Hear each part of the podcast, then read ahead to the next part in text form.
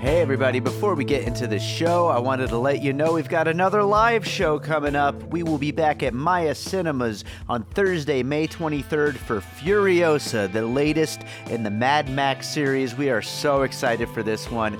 Joining me to talk about it, we've got Sam Novak, Shahab Zargari, and Tony Gonzalez. A great lineup. It's going to be an awesome movie. We are so excited to talk about it. So make sure to check the show notes. There are opportunities to win tickets. You could also buy tickets, and we hope to see you there Thursday, May 23rd, 6 p.m. at Maya Cinemas for Furiosa.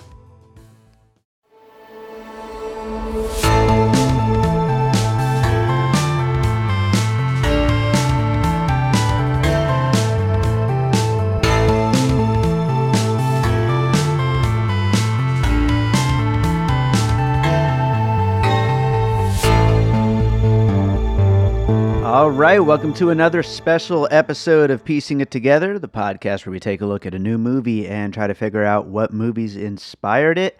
Uh, but today on the show, it's another special look back at 2020, and this is something we've never actually done before here on Piecing It Together.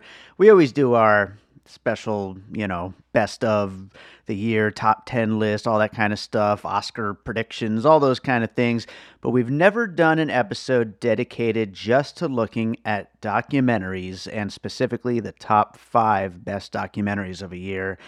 And that's what we're doing today.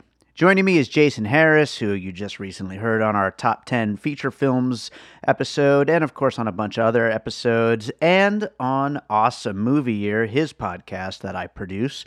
Uh, but we are going to talk about a bunch of documentaries. We've got two great lists that we go back and forth on. We talk about a lot of great films. So, you know, hopefully in the future we'll be able to uh, do more documentary coverage because of the many great movies that come out each year, a lot of them are documentaries. So there's no reason not to. You know, in the past, I've kind of shied away from covering documentaries because of our whole puzzle pieces format. And, you know, to look at a movie through the lens of what other movies inspired it, it's kind of a little tough with documentaries, but there's lots of great documentaries every year. So maybe we will. But for today, we're going to talk about the best documentaries of 2020. So, as always, I want to remind you to make sure you're subscribed to Piecing It Together on your podcast app of choice. You can rate and review us on Apple Podcasts or Podchaser. Follow us on social media at Piecing Pod and join our Facebook group, Popcorn and Puzzle Pieces, where we continue the conversation about all the movies we talk about here on the show. So, let's get into this conversation about the top five documentaries of 2000. All right, Jason Harris is back with us to talk about documentaries. Jason, how's it going? Dave, I am well. The year is almost over. The vaccine is allegedly kind of here somewhat, right? Mhm. I I uh, I'm ready for it. 5G me up, baby. Hey, you know what? Whatever. You know what, though? This episode, when it airs, will be 2021. That's exciting. Joe Biden will be president. And while we have no political affiliation officially on this show, uh, we hate Donald Trump. there you go. There you go. Happy New Year, Dave. Yes, Happy New Year. Happy New Happy Year. New Year. Uh, this is something we haven't done before. We always do our top 10 list like we did last week. Uh, we have done various other top 10s and other rankings and stuff like that. We've never done a best documentaries. Documentaries aren't something that we typically cover here on Piecing It Together just because it can be kind of hard to look at a documentary through that lens of things uh, being inspired by other things, other movies and stuff like that. But um, for a ranking, we could sure do it. So that's nice and easy. Well, yeah, you know, I've been nudging you all year. You have. for documentary episodes. Uh, you know, there are some where I thought we could do a piecing it together on, but um, since we haven't done that, maybe we'll do that uh, in the coming year. But uh, I definitely am happy that uh, we're doing a top documentary list. We're going to do five each, right? Yes, Is that correct? That is correct. Five. Well, here's what I was thinking, Dave. I wanted to throw a little curveball at you. Oh, okay. On the uh, last episode on the top narratives, I went first, and we did have some crossover. Since we only have five each, I think, and I've seen more documentaries than you, you should go first. And if I have that Mm. one on my list, then I will tell you where. I will comment on it, but then in its place, I will put the next one down on my list. So s- whether it's six or eight or whatever like that, so we can get a little more uh, a few more documentaries out there, a few more names out there. Beautiful. I like it. That is uh this is an ever evolving top five list for you. I like that. That's Yeah, no, I have the top five. I have my three documentary moments ready to go. So let's do it, baby. all right. So I am going to go with number five, which is now before I say it, I will uh, preface it by saying that on Awesome Movie Year this season, 1984, we learned maybe for those that didn't know that a, a concert film uh, technically counts as a documentary, as it did with our documentary pick for 1984, Stop Making Sense. And my number five is American Utopia, also David Byrne, uh, directed by Spike Lee, and uh, just an incredibly just joyous, fun movie. Uh, you know, not a documentary in the traditional sense, but it absolutely captures what this show must have been like that I obviously did not get to see. But uh, the music is fantastic. All, uh, the new music is great. The the classic Talking Head songs that are brought into it are are excellent.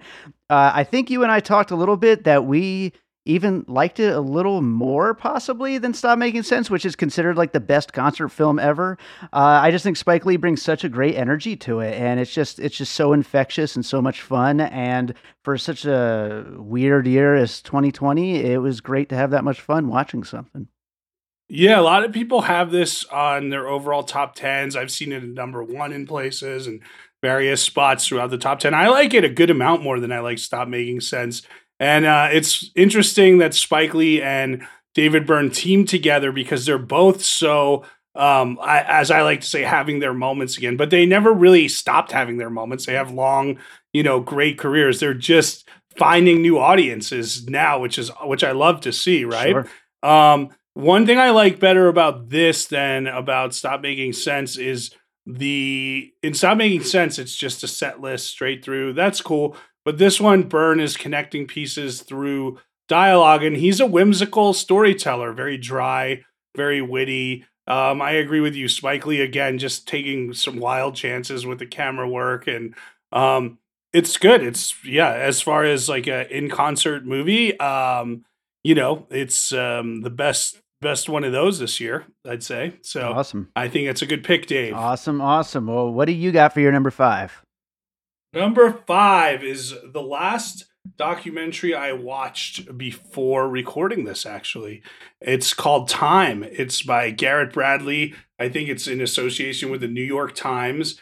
And she is an amazing filmmaker. I'm excited to see what she does next.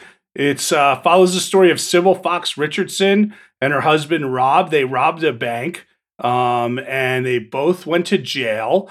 Um, this is in Louisiana. She took a plea bargain. He didn't. One of the faults of the film is finding out what, why didn't he take a plea bargain. But um, these are two young black people who went and served their jail time. Uh, she got out in three and a half years. He's scheduled to serve 60 years. So hmm. it's about her fight to get him out. But she also took a number of home movies like hundreds of hours or 100 hours of home movies over the years um, for herself, for posterity, for her husband who was in jail. She's raising uh, at least four kids on her own, maybe more. And, um, you know, it's all about her and her fight to get her husband out. And uh, what a good do- job you can tell she's doing raising these kids. And the other element of it that I wanted to mention with all these kind of home movie things is Bradley does this amazing job putting these um, emotional montages together that give you a real feeling because it jumps time periods throughout. Just a real feeling of the ups and downs, the joys and um, horrors of you know love and trying to love and get someone out of the penal system, especially a minority in the United States. I can't recommend it enough. It's 82 minutes every minute counts in this one. Well, it sounds great. Uh, I, have heard good things about it, and it I hadn't gotten a chance to watch it. It was on my list of uh, of things I was trying to get to, but um, yeah, it, it sounds great. Sounds like a really good story. I'll move on to number four. Uh, and this one is called Insert Coin. It's from Joshua Tsui. I'm not sure if I'm pronouncing that right, but technically I wouldn't say this is like the most envelope pushing documentary or particularly well made or anything like that, but it's on a subject that's just really close to my heart and so it was just it was just awesome to see that subject explored in a way that I had never really gotten a chance to see before. And that subject is the Midway and Bally's video games of the early 90s into the mid 90s. I should say, not video games, arcade games specifically, um, from the uh, early 90s, like Smash TV and Narc, to, uh, to then into Mortal Kombat and NBA Jam.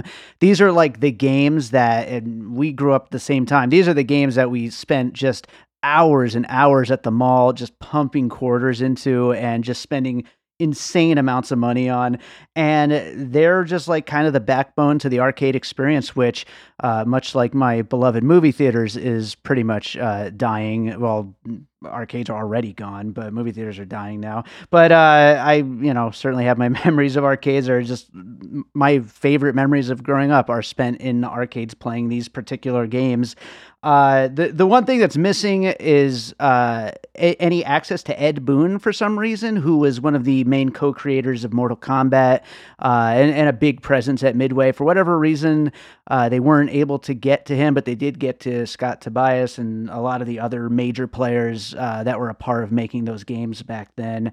Uh, so yeah, it, it's just total nostalgia overload for someone like me who grew up in those arcades.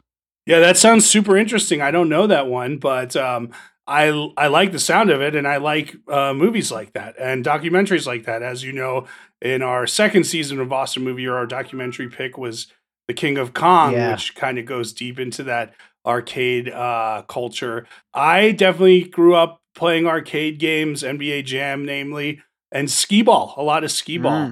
Mm. Um, so I would like to see this.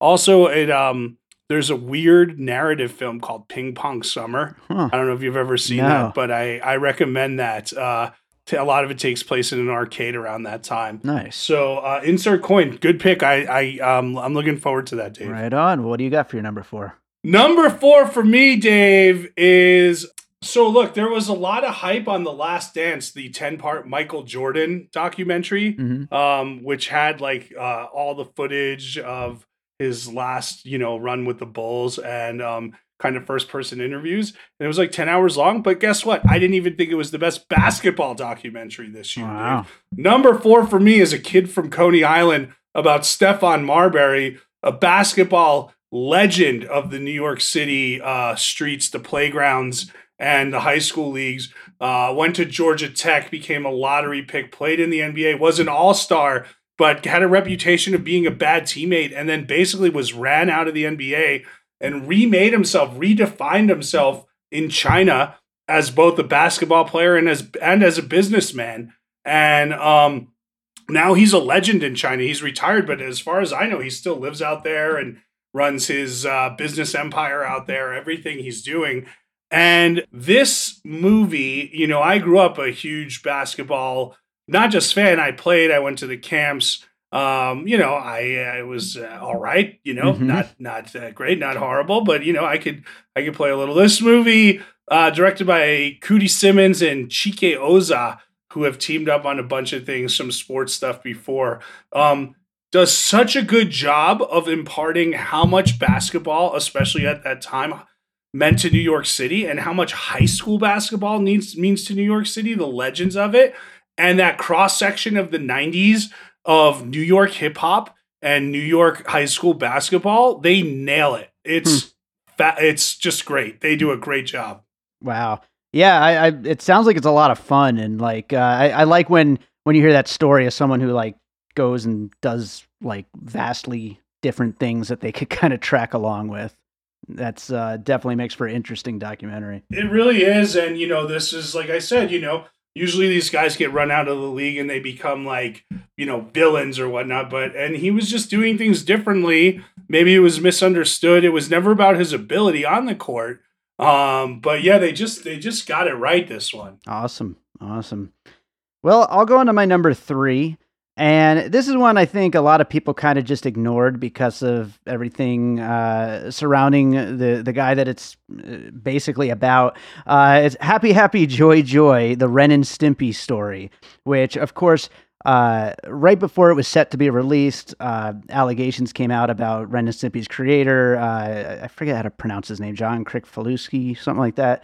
Um, but you know, uh, a lot of shitty stuff, and they ended up addressing it in the documentary. They ended up uh, going back and filming more and actually interviewing John himself and giving him kind of a platform to comment on the allegations, which is a very kind of risky thing to do because I think that's why a lot of people just kind of swept this documentary aside and just didn't look at it because I think especially for people in our age group, you know, we grew up Ren and Stimpy and it's just just seriously one of the best con- you know uh, cartoon shows ever and also like watching this documentary you kind of are reminded just how influential it was on so many of the weird cartoon shows that came since everything in like the adult swim era and all that kind of stuff. Uh, so i mean really the subject matter is something we should all be kind of interested in. It's just this guy is unfortunately uh, you know kind of a piece of shit and and he doesn't deny it at all in the segments with him. And i thought that was kind of interesting that he you know, straight up faces the allegation, says, "Look, I, you know, I'm not proud of what I did. It is what it is," and they kind of just shine a light on him and let that be the ending of the documentary. And uh, yeah, I mean, it is what it is. Not a lot of people are going to be able to accept that, but uh, you know, it is what it is. The show Ren and Stimpy is the best, and this documentary digging into the making of that show and some some of the the best moments on the show and what went into creating some of that just weird, weird, weird stuff uh, is just fascinating. And I kind of feel like there really shouldn't be that big of a surprise that the the main creative force uh, that came up with this show, uh, you know, had some demons. Let's just say. So um, yeah, it's a great documentary though. Okay, I got to watch that for sure. You know, I know it was not. It was. I had seen previews, and then it just kind of never came out or disappeared, exactly. like you're saying. Yeah. Um, I do. You know, you got to commend the filmmakers for. You know, sometimes you want you want all sides of the story and exactly. you want it uh, you want it from the source and i haven't seen it and i'm certainly not defending him but i think anyone who at least is willing to take responsibility for their actions like you got to at least give them that you know? Sure. So um you know and that's that doesn't excuse the actions or anything else but yeah that sounds very interesting. Very very interesting and uh, they also show uh, a clip of an unreleased Ren and Stimpy piece, and it, it's just so fucking funny. well, you think you know with all these kind of uh, you know uh, adult cartoons like that are out now, and all these like kind of '90s nostalgia shows coming back, like Ren and Stimpy. You know, I know they've talked about it. It seems like it would be ripe for a comeback. Oh yeah, so. definitely. No, not going to happen though, unfortunately. But uh, yeah. so, what do you got for number three?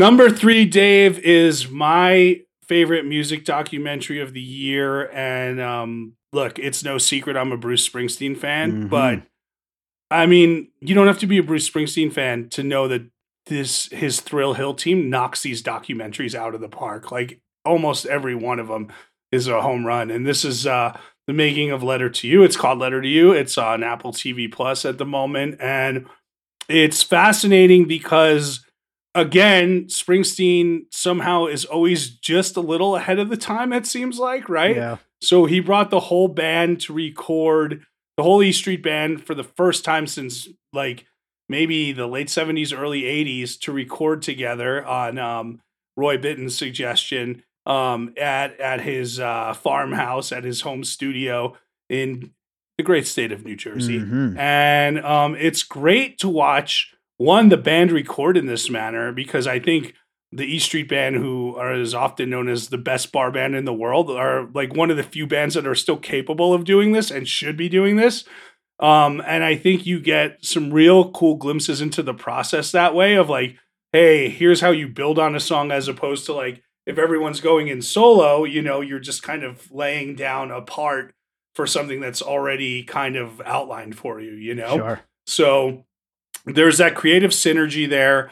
Um, a lot of this is um, about Bruce um, and his time with his first band, the Castiles, and him being the last member who's still alive. So there's that. Um, there's a lot of songs about mortality and what it means to get older. And he also took three songs from the 70s that were kind of like for, you know, big Springsteen fans. Um, and um, he remade them as like with the whole band, like which he never really did. Like they were always demoed and um, they have such life to them and such vibrance. You're like, man, you could go back because he has so many things that are unreleased from that time period and just record that and it would be amazing, sure. you know? So he's such a great storyteller. He really gives you that insight of like the motivation, the inspiration on all this stuff. And um, there's some really exciting new songs on there, like "Burning Train" and you know, you know, "Letter to You," "Ghost." That stuff. That those are all big single stuff. So um, I love this one, and um, I would recommend all the Springsteen documentaries about the making of albums, but this one I think really, really um, another home run. Yeah, I haven't watched it yet, but I do love the album, and uh, I'm looking forward to watching it. And what what was the last one again? His last album and uh, uh, concert thing. The last one was Western Stars, Western Stars and yeah, what yeah. I would say is, if you watch like any of like the Born to Run or Darkness or even the River um, documentaries, that's those are retrospect. That's Bruce telling the story of 20, 30 years later. Western Stars is kind of like him telling the stories of the songs as they exist. Yeah. And now this is kind of a mix. This is that next iteration where he's telling the stories of the songs as they're recording, but the the life of the songs and also this kind of meditation on what they mean in these this beautiful imagery. Um, yeah. So another black and white documentary on my list. Uh, but I uh, uh, go watch it, Dave. Yeah, I'm going to. I, I love that Western Stars one. Um, so I'm definitely going to watch this.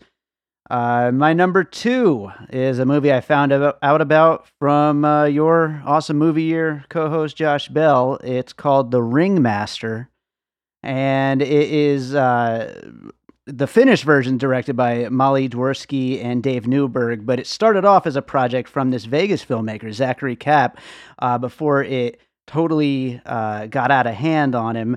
Uh, it's about this guy, Larry Lang, who makes onion rings. And Zach basically set out to make a documentary about him because he just wanted to make a documentary and he loved this guy's onion rings. And this guy basically tries to force a bigger story out of the documentary, whether or not Larry wants any of that to happen or even understands exactly what's happening. And this poor guy uh, just just gets this whole situation just kind of thrust upon him, and it really turns into this documentary about kind of the responsibilities of a documentary maker and who gets to make a documentary, which is something I've never really thought about until this movie. And like, who should be allowed to follow someone around with a camera and try to tell that person's story?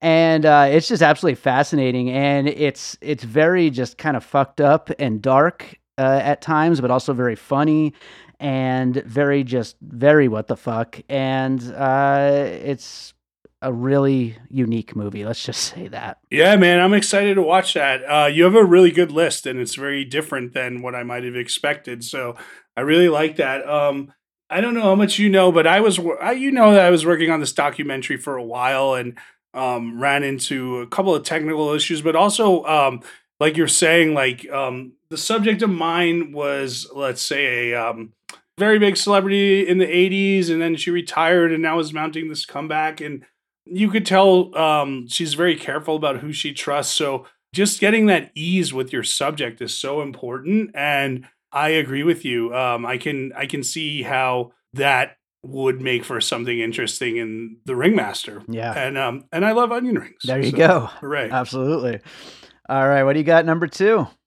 Number two for me is Boys State, riveting political documentary that shows sadly the state of politics in America by looking at it through a lens of an event called there's Boys State and there's also Girls State, and it's a I believe a, a sponsored event through whatever organizations, and it takes a bunch of teenagers in different states and puts them in um, political camps, the nationalists and the federal, federalists in this one, which are basically conservatives versus liberals, you know, and they're allowed to vote on, you know, laws and referendums and they're electing people.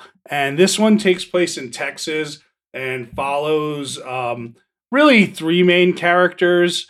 Uh, Steven, who is a Latino Um, his mom comes from Mexico, I believe, and he is kind of this like very um, pure-hearted liberal who is willing to make compromises with people and stand on his own. And then you have the two uh, political consultants.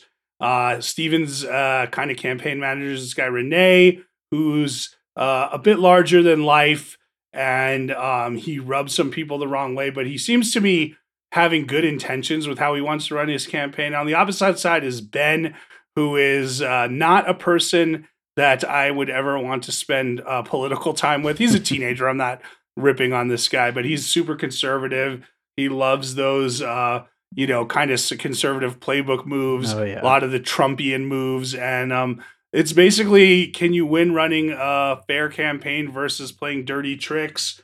And, you know, these kids are so savvy with social media. They put up, you know, uh, Instagram accounts and memes with all this stuff and um, it's as uh, it's it's like I said, riveting and incredibly depressing. and had the uh, election gone another way this year, it would be even more depressing. But highly recommend it. Boys State. I think they're working on a sequel to it. Um, this is Jesse Moss and Amanda McBaine.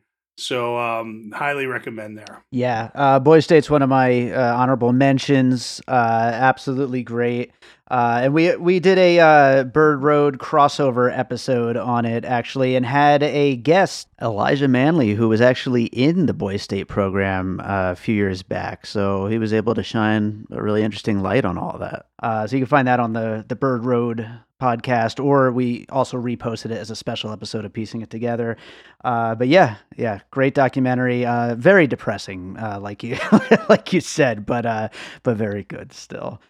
So uh, we haven't had any crossover so far. I, I'm shocked. I know, so but- maybe we'll. I'm curious if our number ones are going to be the same here, uh, because I happen to see your Letterboxd that you loved this movie. That is my number one, so uh, I'm wondering if it might be the same one. Uh, my number one also is the only movie this year I gave five stars. So by that, I guess it's in a way my favorite movie of the year overall. Uh, it's Feels Good Man from director Arthur Jones about Pepe the Frog and its creator Matt Furie and how this ridiculous little sweet cartoon was turned into a symbol of hate for the alt right. And it's this just incredible, incredible story that's that's insane. It's baffling. It's it's horrifying. It looks at so many different uh, worlds, including that of like independent artists, of the internet, and uh, trolling culture, and all that kind of stuff. And then, of course, to the logical conclusion of white power and hate groups and alt right and all that stuff. And of course, the rise of Trump as well. Uh, and yeah, it, it's just fascinating, and you just so feel for this poor guy, Matt Furie. But it, even though it's so damn dark and uh, just so fucked up what happened to him, there, there's definitely a through story of of hope of uh, this guy kind of taking back control of his own life and just continuing to be the artist that he really just set out to be in the first place and trying to rewrite his own story uh, in pushing forward. And so this movie is just, uh, I, I- think it's the movie of 2020. I got to agree with you, Dave. My number one also feels good, man. And uh, like you said, it it involves politics and technology and co-opting an image and changing the message on something, and you know, really stuff that I didn't know about. Like you know, I knew that the alt right. Uh, there's a very good episode, basically, of uh, the podcast Reply All Mhm. that also deals with this subject matter, and that is a great podcast in general. I highly recommend it.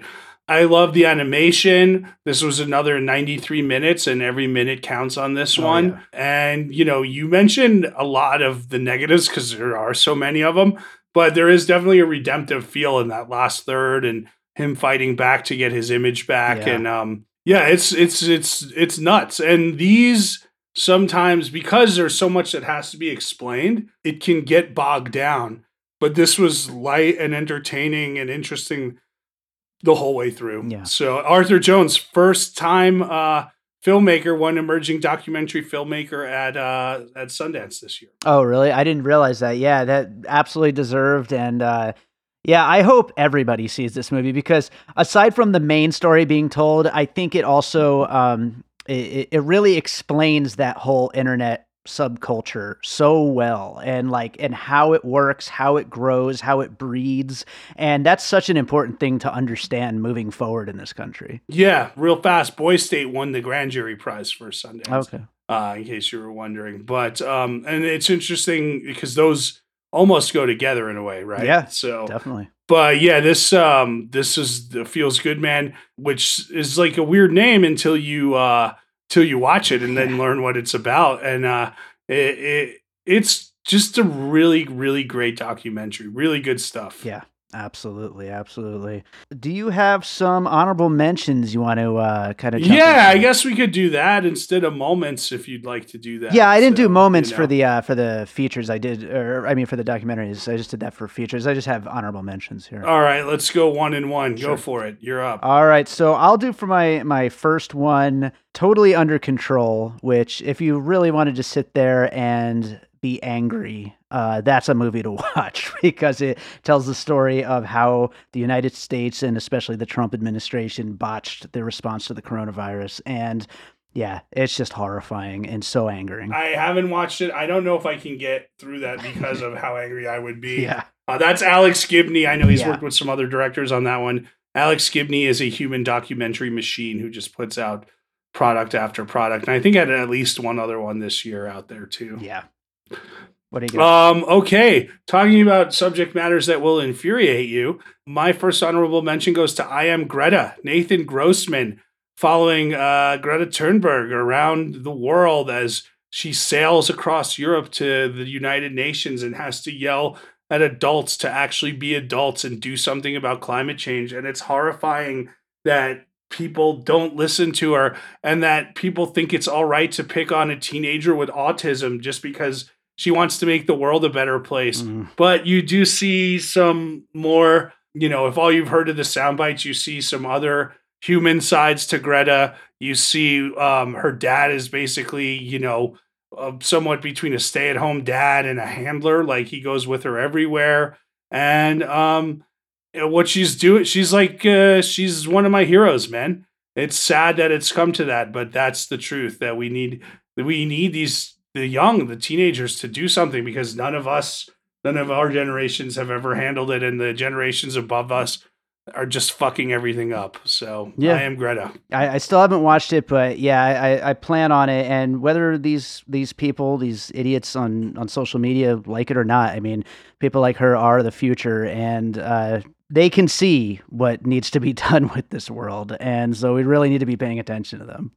It's very strange to me that you would that you would try to insult any young person who's trying to make the world a better place, like the Parkland uh, survivors of the mass shooting in that high school, you know, and it's it's gross, it's disgusting. So um, we need more Greta's out there, and and that's kind of one of the beauty of it is just to see how many people are around the world she's inspired. Yeah. So uh, recommend. Right on. Well, watch it. I will go for my next honorable mention with a movie I was really looking forward to. It didn't quite deliver, uh, but I still really enjoyed it. It was called Dick Johnson is Dead, uh, directed by Kirsten Johnson.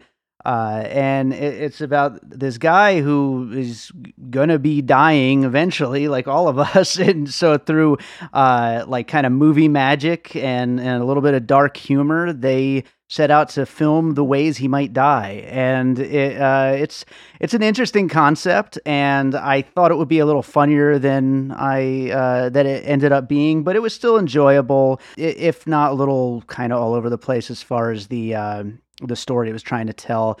But uh, like I said, still enjoyed it though. The staging of the deaths uh, really were almost like a red herring, a smokescreen, you know, a MacGuffin, whatever you want to call it, because it's really about what a sweet man this guy is and yeah um you know an able and smart uh therapist who raised a family and now he's in his 80s and he's losing his memory and it's very sad but he still has high spirits and um a family who loves him and uh he's just doing his best to live his last years and um I think you're right. I agree with your critiques of it. Like it's good, it's not great, but um it's um it's an it's a good movie. Okay. Well, what do you got for your last honorable mention? Oh, my last one. I had so many more on here. You, you But- can run them down after I'm done with my last one. All right, I will. I will. So, uh, okay. We are Freestyle Love Supreme. Lin Manuel Miranda has made both my year end lists. Good for you, sir. Once again, you have proven that whatever you do, you dominate and you make the rest of us feel horrible about our adequate skills and anything Oh, yeah. else, right? Uh, this is a different, totally different thing. Uh, Lin Manuel, uh, along with everything else, is actually a pretty good freestyle rapper. And he has this group, Freestyle Love Supreme. And this traces the roots of uh, that project, which goes back to their college days in Wesleyan. And then they worked on it throughout In the Heights. And some of those members, Chris Jackson, Daveed Diggs, are some of the guest stars on um, on uh, Freestyle Love Supreme. And one of the uh, rappers who is of uh, Indian descent uh, is actually the first who was supposed to play Aaron Burr in Hamilton, and you know he couldn't because he had some alcohol issues at the time. But this really just showcases how creative these people are and how amazing they are, and this kind of really exciting, fun freestyle rap show that I would love to see. It was playing in Broadway before the um, before the pandemic hit. So hopefully they'll re- restart it afterwards. And uh, Lin Manuel, um, you are you're on fire, bro. And he's got next year too with his uh, delayed movie uh, In the Heights. So And I actually thought In the Heights was a better show than Hamilton. So oh boy. who knows? So I have a Lin Manuel Miranda joke. I'm very excited to uh, debut when I get back on stage. Nice. So nice. That'll be good. So yeah, if you want, uh, I can just do a quick list of some other movies that I thought were great. And uh, yeah, I had Boys State on that. mine for my last one, which you already discussed. So yeah, what what do you got? Crip Camp, um, which is uh, a lot of people's favorite this year, is a very cool documentary about um, people who have physical disabilities and they kind of go to this hippie-ish camp in the 70s and just learn, uh, just, uh, you know, uh, spend time with other people with, um, you know, physical or uh, maybe some other type of disabilities, mental disabilities, and they grow up together. They have romances and they joke and they do all these things. They they're treated like normal able-bodied people as well they should be. And then this group goes on to change the world. It's amazing what they do. The reason that um, there are rights for people with physical disabilities or because of what this group did. And I'm not overstating it. They they stormed the castle, so to speak, in California and did sit-ins for a week to make, or maybe longer, to make sure laws were changed. And uh, bravo to them. So um, great movie. It's on Netflix. hmm The Ghost of Peter Sellers. I love movies about making movies. Uh, this is Peter Medak, who was an up and coming director and still worked. He had a very big career, like a very solid career, but he could have been maybe a huge director. Um, and then in the 70s, he was making a pirate ship uh, kind of period piece with Peter Sellers when Peter Sellers was at his most manic. And between the budget and the star, the whole thing uh, sunk, shall we say, and uh, in a way sunk this guy's career. But you see, you know, if you've seen Peter Sellers, you know he's a genius. But this um, this is very unfortunate for Medak, but it's nice that he gets to tell his story now. I thought you that came out a couple years ago. Did it not? Uh, it might have it might have been one of those like banana split where it was like, hey, it was a 2018 but didn't hit, Right. you know, really availability till 2020. Okay. Uh, the last one I'll mention is The Painter and the Thief, a crazy story directed by Benjamin Ree about an artist um, named Barbara in Europe. Uh, and she has a show finally, and um, her piece of art is stolen. And the cameras tr- are able to uh, kind of find out who stole the picture. And she, his name's Carl, and she goes to his trial and he goes to jail and she keeps visiting him in jail and then they become good friends and when he gets out of jail they become like entangled in this relationship um that's almost codependent and i wonder you know i know where it led left off but i wonder what it is now you know Sure. did it turn into something more i think they're making a narrative version of this as well Hmm. but pretty fascinating stuff. Yeah, I still haven't watched that one. That was going to be the next doc I watch uh, before we got to this, but I never got a chance to. So I'm, I'm definitely looking forward to checking it out. I'll just say one one other one to just throw on the list. Uh, we we we touched on it uh, on our top 10 narratives episode, but we should mention it again. Uh, Bloody Nose, Empty Pockets, which isn't really a documentary, but is going to, you know, end up in many documentary talks for the year. Uh, it kind of rides this strange line between documentary and narrative film because it's all faked, but uh, it's about the closing of a uh, Las Vegas bar, although it's not really shot in Las Vegas, uh, and all of just the people who inhabit the bar and the the regulars there, and you just kind of spend all this time with them, and it's a really interesting movie. It probably would be my number six on this list. Uh, did did you? Uh, what do you think of it like as a documentary feature blended thing? I didn't think anything of it as a documentary blended feature thing because it's not a documentary. well, yeah, it's I mean, about a. It's, it was on my narrative list. I know. It's about a fake bar that's closing, and you know, fake bar means fake patrons. They're Those calling it a documentary still. They're trying to get it away as a documentary. I mean, it, it's not a documentary. I uh, it wouldn't make my list, but it did make my list of top ten narrative films. So, so. there you go. All right. Well, I, I think that does it. I think this was fun, and hopefully, yeah, and hopefully in 2021 we'll uh, we'll be able to at least squeeze in a couple of uh, documentary episodes in the traditional piecing it together format because you know there's so many great documentaries every year. Definitely ones worth. Really, this about. is a golden age for documentaries right now because of all these, um, you know, all these streaming platforms, right? So like you know, the next three down on my list, one was like a Netflix mini series, one was a BBC hour long thing, and one was a WWE Network five parter. So oh, wow. there you go. You know, like um, there's so many different ways you can tell stories now, um, and so many different outlets. And uh, you know, like City Hall, which is like a five hour documentary, is on a lot of people's top ten list this year. Sure. Um, so yeah, there's plenty of stuff out there, man. Awesome. Well, uh, before we wrap it up, why don't you tell people about what you got going on with Awesome Movie Year?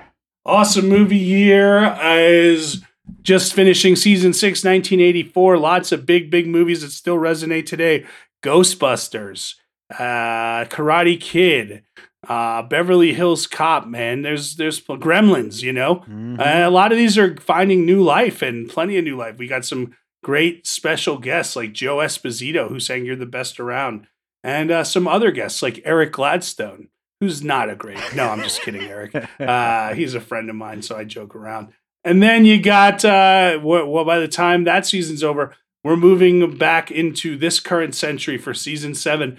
Not releasing the year yet, but we got a lot of good stuff planned, Dave. Awesome Movie Year on Facebook and Instagram. Awesome Movie Pod on Twitter. AwesomeMovieYear.com. Right on. And what about you yourself, Jason? Where can people find you? Oh, I'm still at uh, Jason Harris Comedy on Facebook and Instagram. J Harris Comedy on Twitter. Go for Jason.com should get an upgrade in 2021. Let's hope so. I, we should make a documentary about the uh, upgrade of your website. That should be fun. So far, it would be really boring. I'm Jesse. And I'm Ryan, and we're the hosts of Not My Type. One couple, two personalities, and we're taking three million internet quizzes. Approximately. For non serious conversations about serious fandoms, check us out at Not My Type. Each episode, we take BuzzFeed style quizzes to explore a movie, TV series, or a book. As many fandoms as we can get our hands on. New episodes come out each Wednesday, and if you want to find out more about the show, go to notmytypepod.com and anywhere podcasts are found. Pretty much everywhere these days. See you there. All right, so I hope you enjoyed that conversation with Jason Harris about the top five documentaries of 2020. What do you think of our picks? Uh, if you think we left anything major out, get in touch. I'd love to hear from you. You can, of course, just tweet at us at PiecingPod or join our Facebook group, Popcorn and Puzzle Pieces, where we continue the conversation about all the movies we talk about here on the show. Or you could also get in touch on our website, piecingpod.com. Let us know what you think of the show. If you'd like to join me for a future episode, you know, I posted a a, a tweet the week of New Year's uh, saying that I'm looking for new co-hosts, and holy crap, did we get a lot of responses! So uh, hope hopefully, we'll be getting a lot of you on the show in the coming weeks and months and throughout the year. Lots of movies to cover, so I'm sure we'll find room for everybody. But if you are listening and you've thought, hey, you know, when I think of movies, I think of puzzle pieces, you should get in touch with me. So, uh, yeah, let's talk. But uh, yeah, thank you so much, everybody, for listening. Make sure you're subscribed wherever it is you listen to podcasts and uh, following us on social media at Piecing Pod and all that stuff. Also, don't forget to check out our Patreon, where we post bonus content from Piecing It Together, Awesome Movie Year, as well as from my music career. So, lots of great content there. And speaking of my music career, let's close this thing out with a piece of music like I always do and I am going to go with something from my latest album, David Rosen. It's just a self titled album, and it's one of my favorite things I've ever put out. And I am going to go with the song, the opening track. It's called Creation. And yeah, let, us play this track. It's called Creation. It's from my new album, David Rosen, which is available uh, for sale on Bandcamp and iTunes and all those services, but also for streaming on Spotify and Apple Music and all that as well. So this is Creation. Enjoy it. And we'll be back. We got one more special looking back at 2020 episode coming up, and then a whole lot of new movies to cover. So lots of piecing it together coming your way.